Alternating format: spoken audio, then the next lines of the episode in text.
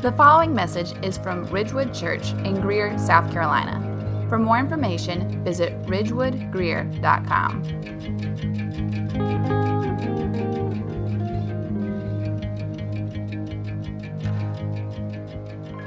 Now, I want to ask you a question.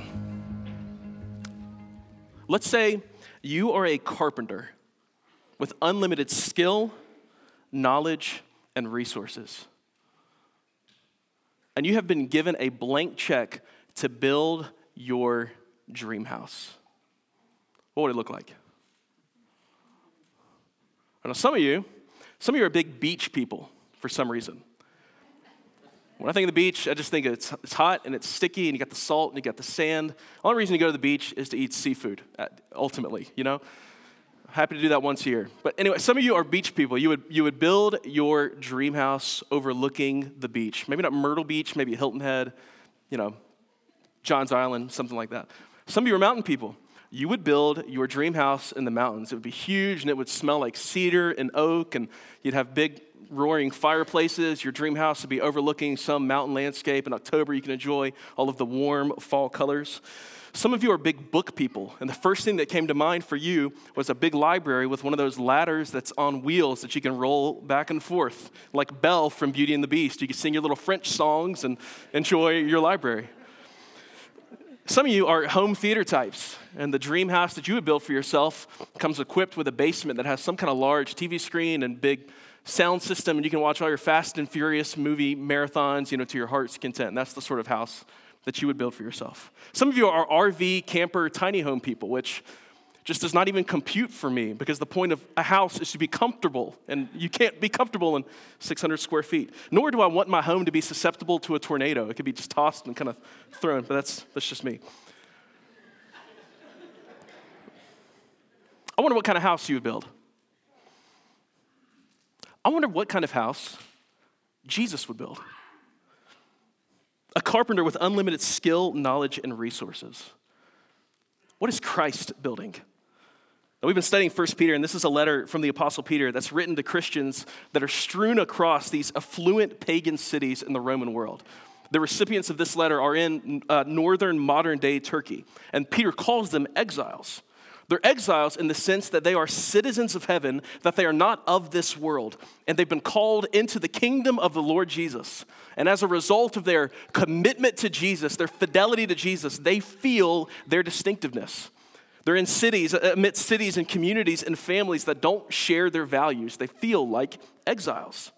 Some of them have been targeted by soft persecution. Some are looked at sideways for following after Jesus. Some are ostracized from their families and social circles, social circles, all related either directly or indirectly to their faith in Jesus. And so there's great pressure for them to compromise, to bend on their convictions, to fall away, to abandon truth, to wonder even if they're doing something wrong, to doubt God's purposes in all of this. And they're suffering. Each week, we've said that we can actually draw a parallel between our situation and theirs. We're aware of the reality of our exile in what's been called the post Christian West. We feel our distinctiveness. We look around and we feel as if the world does not any longer share our values. Ours is a world where Christian teaching was once widely accepted, but it's now viewed as the fringe. Things like biblical literacy and church involvement have declined significantly. And so, you know, maybe we're not experiencing the same degree of opposition that these brothers and sisters were that were receiving this letter, but we can at least relate to the feeling of being looked at sideways because of our commitment to Jesus. We can relate to feeling pressure to compromise, to feeling pressure to bend on our convictions. We can relate to this kind of wondering if we're doing something wrong and even wondering about God's purposes in all of this. Peter gives us a word today in this passage. I think you can actually divide 1 Peter into thirds. It's not exactly thirds, but it's, it's kind of thirds. The chapters and verses in our Bibles aren't uh, original to the text as it was originally written. It's uh, folks attempt to kind of best organize the book as they say, see fit. But I think you can actually organize the book of 1 Peter into these thirds, uh, beginning in, in, chapter 1, verse 3, and ending here in chapter 2, verse 10, as, it's, as a first kind of unit within the book. Then, chapter 2, verse 11, we're given this word, beloved. It's an address that kind of breaks the rhythm or breaks the flow of the book, followed by a list of exhortations. And then we're given in chapter 4, verse 18, another beloved, another address that breaks the flow and follow, you know, followed by these exhortations. And so the, the text that we're in today is actually kind of the conclusion to the first third of the book of 1 Peter. We've arrived at this point that's almost a kind of climactic, like summing up of some of the themes that we've seen present so far in this first third of the book.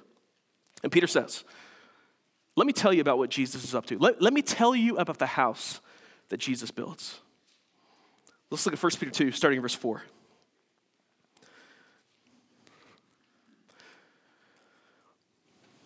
As you come to him, a living stone rejected by men, but in the sight of God, chosen and precious.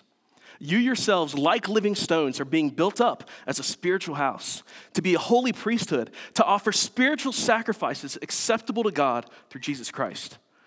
For it stands in Scripture Behold, I am laying in Zion a stone, a cornerstone chosen and precious, and whoever believes in him will not be put to shame. So the honor is for you who believe, but for those who do not believe, the stone that the builders rejected has become the cornerstone, and a stone of stumbling and a rock of offense. They stumble because they disobey the word as they were destined to do. So, in the previous section, I've already mentioned, Peter talks about kind of nursing on the word, tasting the goodness of God, devoting ourselves to God more and more. And he says, as we do that, as we come to Jesus, the one that we come to is a living stone a living stone rejected in the sight of men, but chosen and precious, verses 4 verses 6. This great paradoxical image a living stone is giving to us. A stone suggests something that's sturdy, it's immovable, it's hard, but it's a living stone. It's not inert, you know? I, I, I wasn't alive in the 70s, but what I understand is that in the 70s there was the pet rock phenomenon. That was a thing. People would have these pet rocks, right? It's like, what's ironic about that is rocks aren't living, they're not pets, right? So there's kind of this paradoxical image that's at play here. You have a rock, a stone, it's, it's immovable, it's hard, yet it's a living stone. It is resurrected, it is real, it is active. Peter says, This stone is rejected by men, but chosen and precious in God's eyes. Then in verse 6, he quotes Isaiah 28 and Psalm 118 a pair of texts that describe a stone that's been rejected, but ultimately, ultimately becomes the foundation of a new building, a new temple. In the, the Bible times, in the ancient world, when you were building a structure, you would identify a kind of perfectly hewn stone to be the cornerstone which you established as kind of the first stone in building up the building. And it was kind of a plumb line for the rest of the building, right? So you, you want the first stone, the cornerstone, to be a good stone. It's got to be sturdy, it's got to be square, it's got to look right. You want this to be the perfect stone. And so that's the imagery in Isaiah and Psalm 118. The stone that's deemed unfit, ironically, is then made the cornerstone of this new foundation. Imagine going to Home Depot and you're, you're, you're, you're building uh, you know, you're finally finishing that basement that you've always wanted, or you're, you're building your dream home in the mountains, whatever. You go to Home Depot, you're looking at the two by fours. And what do you always do when you're assessing the two by fours? You look down it to make sure that thing isn't warped to high heaven, right? You look down the two by four, and if it's bending, you know, kind of all directions this way, it's bending all directions this way, you say, that's not a two by four, that's fit for the purposes that I need it, right? Well, imagine if you took a two by four one that you cast aside that's warped to high heaven in your eyes, it's not fit for use in your eyes, but then some other builder comes and selects that very two by four, not just to be included in the construction, but to be the basis for the rest of the house. That's what's being described here. Jesus is the stone that the builders rejected rejected in the sight of men. This can't be the guy. This cannot be the Christ. This cannot be the Messiah. And ironically, he becomes the very one on whom the whole structure is built. This is how Jesus talks about himself in places like Mark chapter 12. Passages like Isaiah 53 envision exactly this that the true light, which gives light to everyone, comes into the world. He's in the world, the world was made through him, yet the world did not know him. He came to his own, and his own people received him not. Rejected in the sight of men. Isaiah 53, starting verse 3, speaking of Lord Jesus. He was despised and rejected by men, a man of sorrows and acquainted with grief, and as one from whom men hide their faces. He was despised, and we esteemed him not. Surely he has borne our griefs and carried our sorrows, yet we esteemed him stricken, smitten by God, and afflicted. But he was pierced for our transgressions, he was crushed for our iniquities. Upon him was the chastisement that brought us peace, and with his wounds we are healed. Though unseemly and contemptible in the sight of man, Jesus is the one through whom God accomplishes his purposes. He is the very one through whom God saves his people. And so Peter writes, as you come to him, you come to a living stone, chosen and precious, though rejected by men. And he says, You are being built like living stones yourselves. You are being built into a house of the Spirit. He tells these readers that you are being built into a house. Now, last week we said that uh, we were talking about the way that the, the word takes root in us, and Peter says the word takes root in us, and what, what kind of blossoms out of the word taking root in us is love. Love, especially for our brothers and sisters. Last week we said that we're given siblings that we didn't choose, but we're commanded to love. Siblings, brothers and sisters in the church. We're saved to a father, and we necessarily receive brothers and sisters. And Jesus says, as you come to Christ, you, plural, you, y'all, are being built into a spiritual house. You are a stone that is a part of a bigger structure than just the stone. And this is something that, frankly, you can't quite overstate in, in our day and age.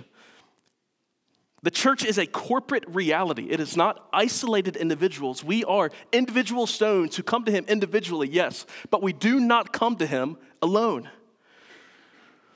to mix metaphors a little bit, I've heard it said before that oftentimes, kind of in our day and age, we think of ourselves as those in a church like a bag of marbles. That we're all these kind of individual units that happen to be in the same bag together. The bag this morning happens to be the sanctuary at 407 Ridgewood Drive. But a more accurate way to think about ourselves isn't a bag of marbles, it's more like a bag of grapes. Connected, mutually interdependent, one. We receive our nourishment from the same place and we belong together. We are a body, a house. Sticking with the analogy of the text, Christians are living stones that are built into a house. Not a physical house, of course, no more than Jesus was a physical cornerstone, right? No, Peter says this house is a people. You are the spiritual house. Again, connected, interdependent, strengthening, and supporting one another. Then this next session is like, just a, a rapid fire of Old Testament allusions and references. Verse 5, he says, uh, You're a spiritual house, uh, you're built into a holy priesthood, a holy priesthood to offer sacrifices. Where in the Old Testament do we see language, this kind of language coming together of God's dwelling place, his priests, and his sacrifices? Well, it's in the temple. It's in the talk of God giving in the Old Covenant this dwelling place to the people of Israel. God instituted the temple and the priesthood, the place where He commanded them to offer sacrifices. It was a sign of God's approval and presence with His people. And Peter says that this house, this new covenant temple, isn't a building, it isn't located in a, in a, in a specific geography necessarily.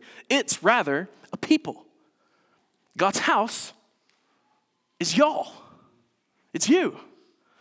It's a people. The Old Testament imagery continues. Skip to verse 9. Hey, Emily, would you throw me my water?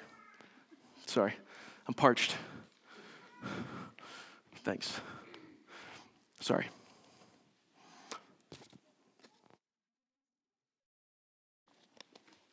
Jonathan can edit that part out on the podcast. Verse 9. Peter says, But you are a chosen race a royal priesthood, a holy nation, a people for his own possession, that you may proclaim the excellencies of him who called you out of darkness into his marvelous light. Once you were not a people, but now you are God's people. Once you had not received mercy, but now you have received mercy. These actually aren't just Old Testament allusions. This is lifted directly from Exodus chapter 19 after God saves Israel from Egypt. Look at this. This is from Exodus 19, starting verse 3. While Moses went up to God, the Lord called to him out of the mountain, saying, Thus you shall say to the house of Jacob and tell the people of Israel, You yourselves have seen what I did to the Egyptians, how I bore you on eagle's wings and brought you to myself. He's talking about the Exodus, when God rescued Israel out from the Egyptians.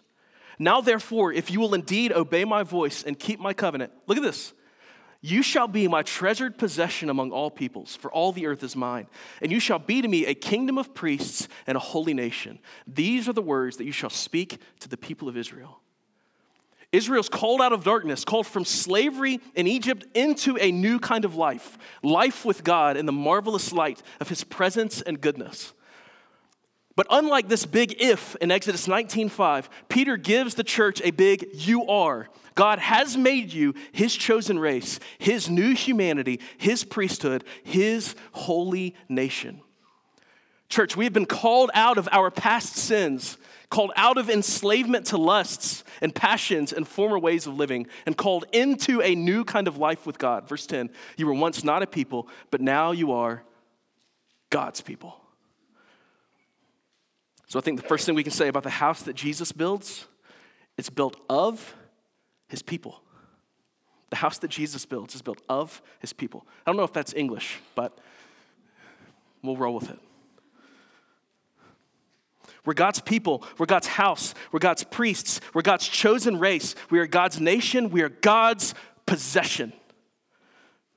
And the good news for us Christian is that this word is for us today as much as it was for the saints who received this letter. You belong to God. Christian, we are God's people. Now, if there's any cynics in the room, when you hear that, I would I'd guess that there's probably two questions that come to mind for you. The first question is this When Peter says that, isn't Peter being kind of exclusive? Is that kind of a bold claim? That you, and by implication, no one else are God's people? It's not a little bit exclusive. And the second, maybe cynical thing you hear in response to that is Is Peter being serious? You are God's people? Of all of the people, you are God's people? First, let's kind of handle this first question Is Peter being exclusive? So that's a mighty bold claim to say that we are the ones who belong to God. You say, what about Muslims? What about Hindus? What about any number of other people on planet Earth that make that same claim to be God's people? Can you really say that you're God's people and they aren't? Isn't that a little exclusive? The short answer is yes, it is exclusive. But don't get it twisted because Peter actually tells us where this identity hinges. And this belonging to God's people hinges on exactly one thing in verse 6. What does he say? He says, The scripture tells us that God has chosen his cornerstone, Jesus. And those who believe the word about him, those who receive the gospel announcement about Jesus, they're the ones who have the honor of being built into God's people. Verse 8 the irony is that the rock that's immovable and sturdy and hard and able to support a structure is the same rock over which the unbeliever stumbles. Verse 7, speaking of those stumbling over the word, I think Peter is actually speaking about the nation of Israel here. They're the ones that rejected the stone that would become the cornerstone. They didn't believe as they were de- destined to do. Destined in the sense that it was always God's purpose for the nation of Israel to reject their Messiah so that the Gentiles could be grafted in. And Peter's point here is that, listen to this belonging hinges on believing. You receive the word of the gospel and you are built into this house. So, the house that Jesus builds is built of his people. But the second thing I think we can say here is that the house that Jesus builds is built on himself. Think about it like this God's person with capital P is Jesus. And those who place their faith in Jesus are united to Jesus by the Holy Spirit. They have their sins forgiven. They are given Jesus' righteousness and status and title and privileges, and that makes us God's people. What's so great, I think, about this stone language is, is thinking about what does Peter's name mean? What, is, what does Peter's name mean? Simon Peter, rock. Makes you think of Matthew chapter 16, where Jesus asks Peter and the disciples this He says, Who do people say that the Son of Man is? Jesus speaking about himself. Who do, who do people say that I am? Verse 16 Simon Peter replied, You are the Christ, the Son of the living God. And Jesus answered him, Blessed are you, Simon Barjona, for flesh and blood has not revealed this to you, but my Father who is in heaven. And I tell you, you are Peter, and on this rock I will build my church, and the gates of hell shall, shall not prevail against it. Peter's telling us that the profession of faith is the basis for belonging. This house is built on Christ, and it is built of those who profess Christ. So, is this exclusive? Absolutely. God's people are only those who profess Christ. It is wildly exclusive. But listen to me, it is wildly inclusive because the house is built from stones that have been gathered from all tribes, tongues, languages, and nations. This new nation is a people of all nations. This new race is every shade of melanin. All of those who place their faith in Christ are built into the spiritual house. Which kind of leads into the second question Is Peter being serious? It's like Jesus, with all of the resources that you possess, this is what you choose to make your house out of. Yes. God's house is a house built of numbskulls, scallywags, ragamuffins, and ne'er do wells. I'm talking about you. Who are, by God's grace, stumbling upwards towards Jesus. Rich, poor, black, white, Arabic, Western, Chinese, African, former criminals, addicts, and church kids. Such were some of us, called out of who knows what, called out of who even cares, because we have been called to Jesus as his people, given a mercy we didn't earn and a status we don't deserve. We were once not a people, but now we are God's people. Once we didn't receive mercy, but now we've received mercy. The house that Jesus builds is built of his people, and the house that Jesus builds is built on himself and himself alone. The last thing is the house that Jesus builds is built to something. Let's look at 1 Peter 2, verse 5. 1 Peter 2 9 again. again, Peter says, You yourselves, like living stones, are being built up as a spiritual house. To what? To be a holy priesthood, to offer spiritual sacrifices acceptable to God through Jesus Christ. And then look at the second half of verse 9. You're a chosen race, a royal priest, a holy nation, a people for his own possession, that you may proclaim the excellencies of him who called you out of darkness into his marvelous light. Like Israel, God has consecrated a people to himself in order to make his glory known among the nations. So there's a kind of life that corresponds or, or flows out of this new identity. The calling of God's people in every place, a, a do that corresponds to the R. There to be that in ancient Egypt, there to be that in Babylon, there to be that exiled in northern Turkey, there to be that in Greer, South Carolina. Peter gives them two dues, we might say. They're made into a spiritual house in order to sac- make sacrifices to God, made acceptable through Jesus Christ, and to be a people for God's own possession, to proclaim the excellencies of Him who called them. Now, this word proclaim is this one of these kind of gnarly conjugated Greek words that's used once in the New Testament. And it's translated in the KJV as to show forth. The Greek Old Testament uses this word all over the Psalms. It's declare, declare, declare. Here it's interpreted as proclaim. It's a kind of, it's a showing forth. It's, it's a flossing, you might say. Excellencies is a word that's used a handful of times in the New Testament. Sometimes translated as excellence, other times it's translated as virtue, as in like moral goodness or moral excellence. So, what Peter's saying here is that we have been made a people for God's possession to show forth God's virtues, to show forth God's moral goodness, to proclaim his excellencies. This idea of offering sacrifices is one that's all over the New Testament. And it's important, of course, to pay attention to the end of verse 5. It says that these, are, these sacrifices are made acceptable by the blood of Jesus. It clues us in as to the nature of these sacrifices. These aren't rituals that we perform to shore up our salvation, to sort of make sure everything's buttoned up. They're not given to re atone for sin. We sin Thursday. We need to crank out a few sacrifices today to make sure we cover that up. That's, that's not the way Peter's thinking. No, Jesus is the once for all sacrifice that's given to save God's people. His work covers us, even our good works. And these sacrifices, we're told, in verse 5 are sacrifices metaphorically, kind of riffing again on the Old Testament. It's not bulls and goats. That old system is obsolete now. This is a sacrifice of our lives. It's like Romans chapter 12. That's how Paul says it.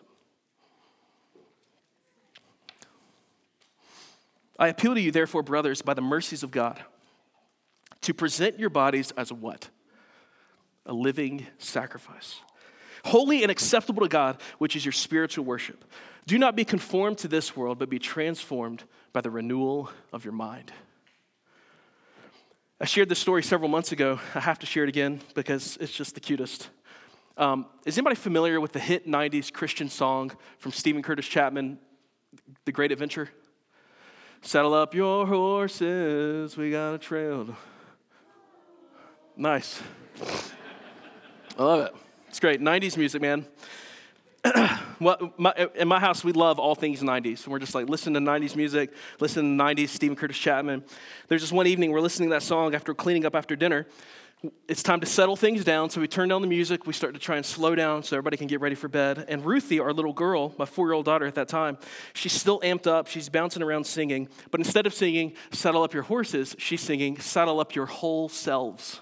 Saddle up your whole selves. Right?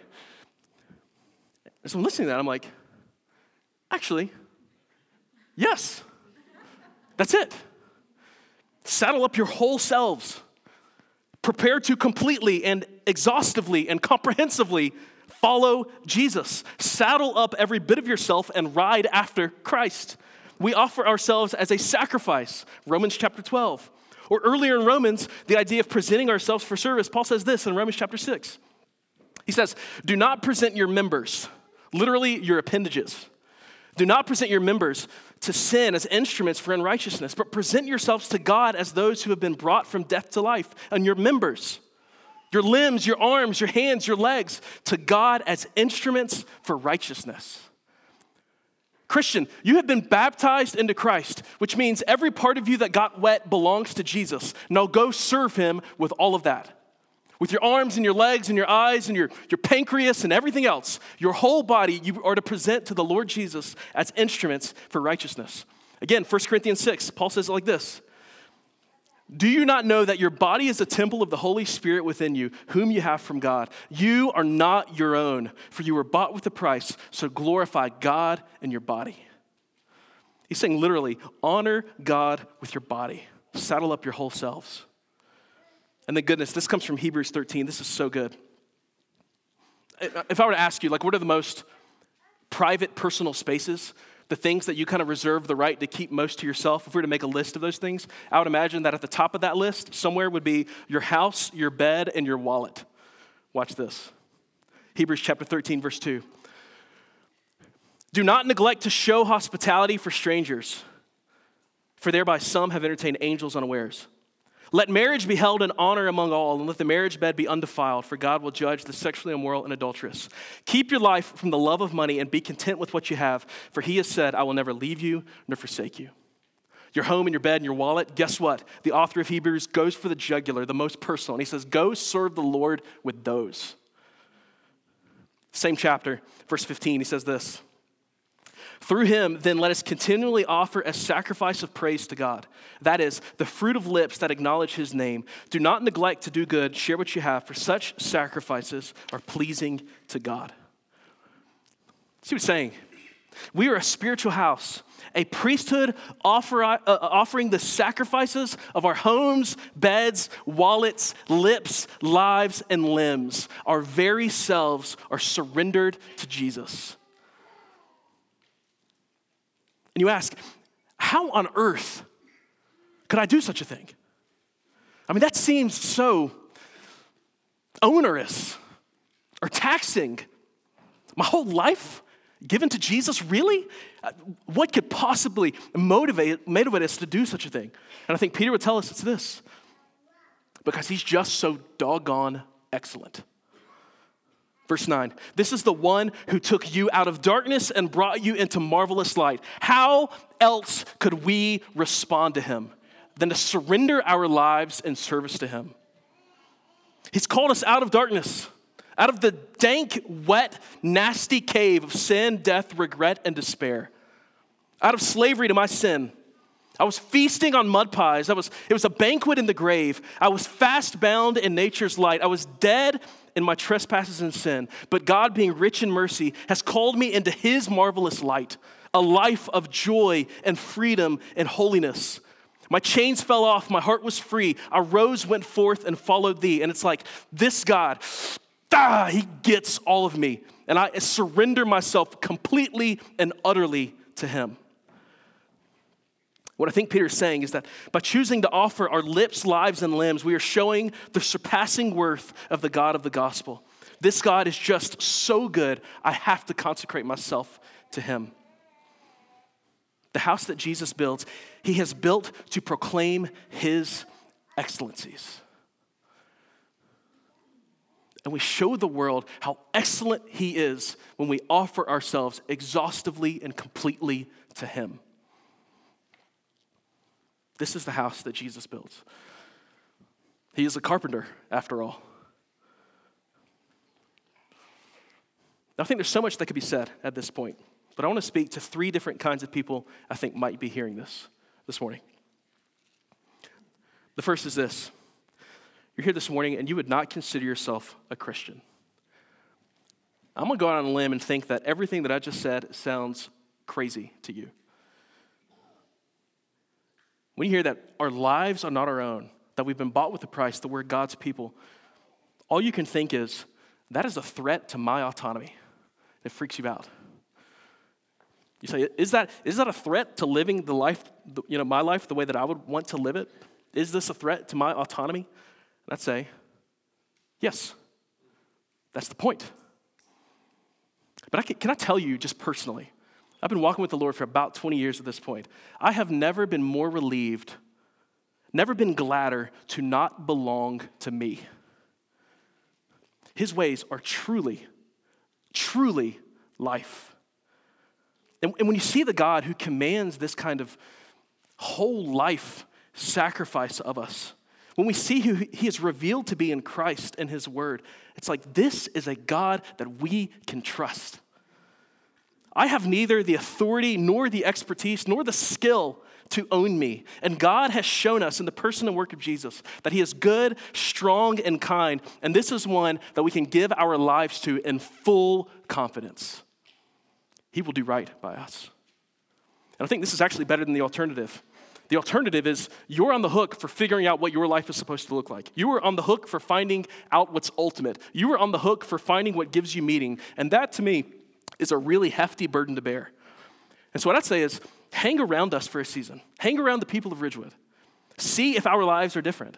See if there's anything compelling about what we do with our lips, lives, limbs, homes, beds, and wallets. And see if that has something to say about the goodness of the God that saved us. Maybe you're here this morning and you're in the second category of person. I'd call you something like a Christian at large. You're disaffected with church. You're frustrated by church. You had some kind of experience in church a while ago, and as a result, you've kind of kept church at arm's length. You'd say, I'm a Christian, I love the Lord Jesus, but church, not super crazy about it. I'd point you to this passage and say, What is Peter's vision? What, what is the Lord Jesus' vision for Christians? It is to build them into a spiritual house. I would just simply ask you, why not belong to a church? I don't, mean attend, I mean belong. Why not take seriously this passage and become a member and see yourself as a stone that is being built into other stones? Maybe you've been hanging around Ridgewood for a bit, and one thing I'd press you to consider is to join a church. Maybe this one, maybe some other church. You're a grape, after all, not a marble. You're a living stone, and the house needs you, friend. Churchless Christians are like vineless grapes. You're on your way to becoming a raisin. I don't know what that means, but it sounded good.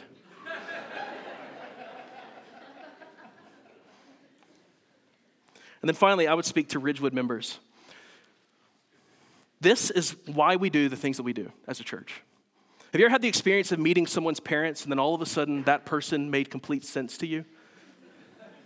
What we hope is that you have that sensation when you read this passage about our church. When you read 1 Peter 2, 4 through 10, you say, okay, now I get Ridgewood. Now I get the things that they say they're about. Now I get the things that they are running after. We hope that you see us taking seriously our identity as God's people. We belong to God and we belong to one another. We are a house built on Christ. That's not to say we are the house built on Christ. There's gazillions of churches all over the world that are houses that are built on Jesus, that are all a part of the one big, larger house. But we want to be a church built on Jesus, a people from all tribes, tongues, and nations. We're from Columbia. We're from Greer. We're from the other Columbia, the Souther Columbia. We're from Simpsonville. We're from Idaho. We're from Washington. We're from Russia. And we are committed to being a spiritual house together we're committed to acquainting ourselves with His excellencies more and more and more so we can go about proclaiming them with our lives and our faithfulness to Jesus. We want to be generous with our homes and wallets, but stingy with our beds. We want to be committed to missions and planting and revitalization, and we want to offer ourselves as living sacrifices for Jesus' glory. And we hope that you see us living out this text. By God's grace, this is who we want to be when we grow up. Now, each week we pause to take the Lord's Supper. And the reason we do this is several reasons we do this, but one that I want to draw our attention to this morning is the Lord's Supper is given to strengthen God's people in this task. To, to reaffirm, to remind us, yeah, this is the spiritual house that I belong to. The same blood, the same body, the same baptism, the same Lord, the same faith unites us. But it also gives us strength to continue pressing forward and offering our lives as living stones and living sacrifices to Jesus. The next few moments, I'm going to pray. After I pray, I'm going to read a liturgy. Uh, and then there's going to come a point where I'm going to invite everyone forward. The way that this works is we always ask the folks who come and take to go uh, make their way to, to these walls, to come forward, grab the elements, and then return back to their seats and just hang on to those elements as you stand, and we'll take all at once. Let's pray.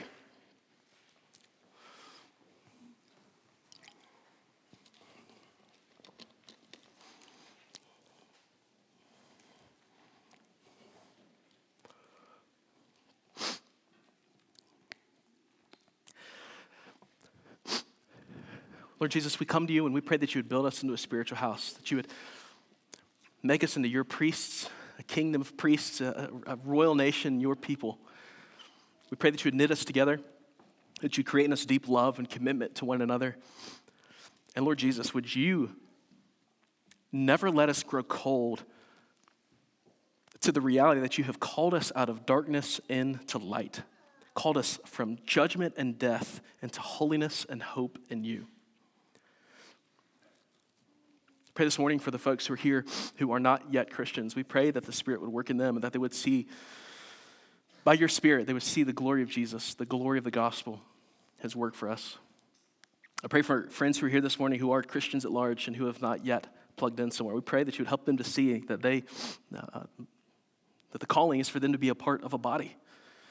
And I pray for Ridgewood. I, I do pray, Lord Jesus, that these things would be true of us and that you would allow us the opportunity to make Christ known here in Greer and to the ends of the earth through planting, missions, revitalization, you know, whatever form that might take. We, we pray that you would work in us, make these things true of us.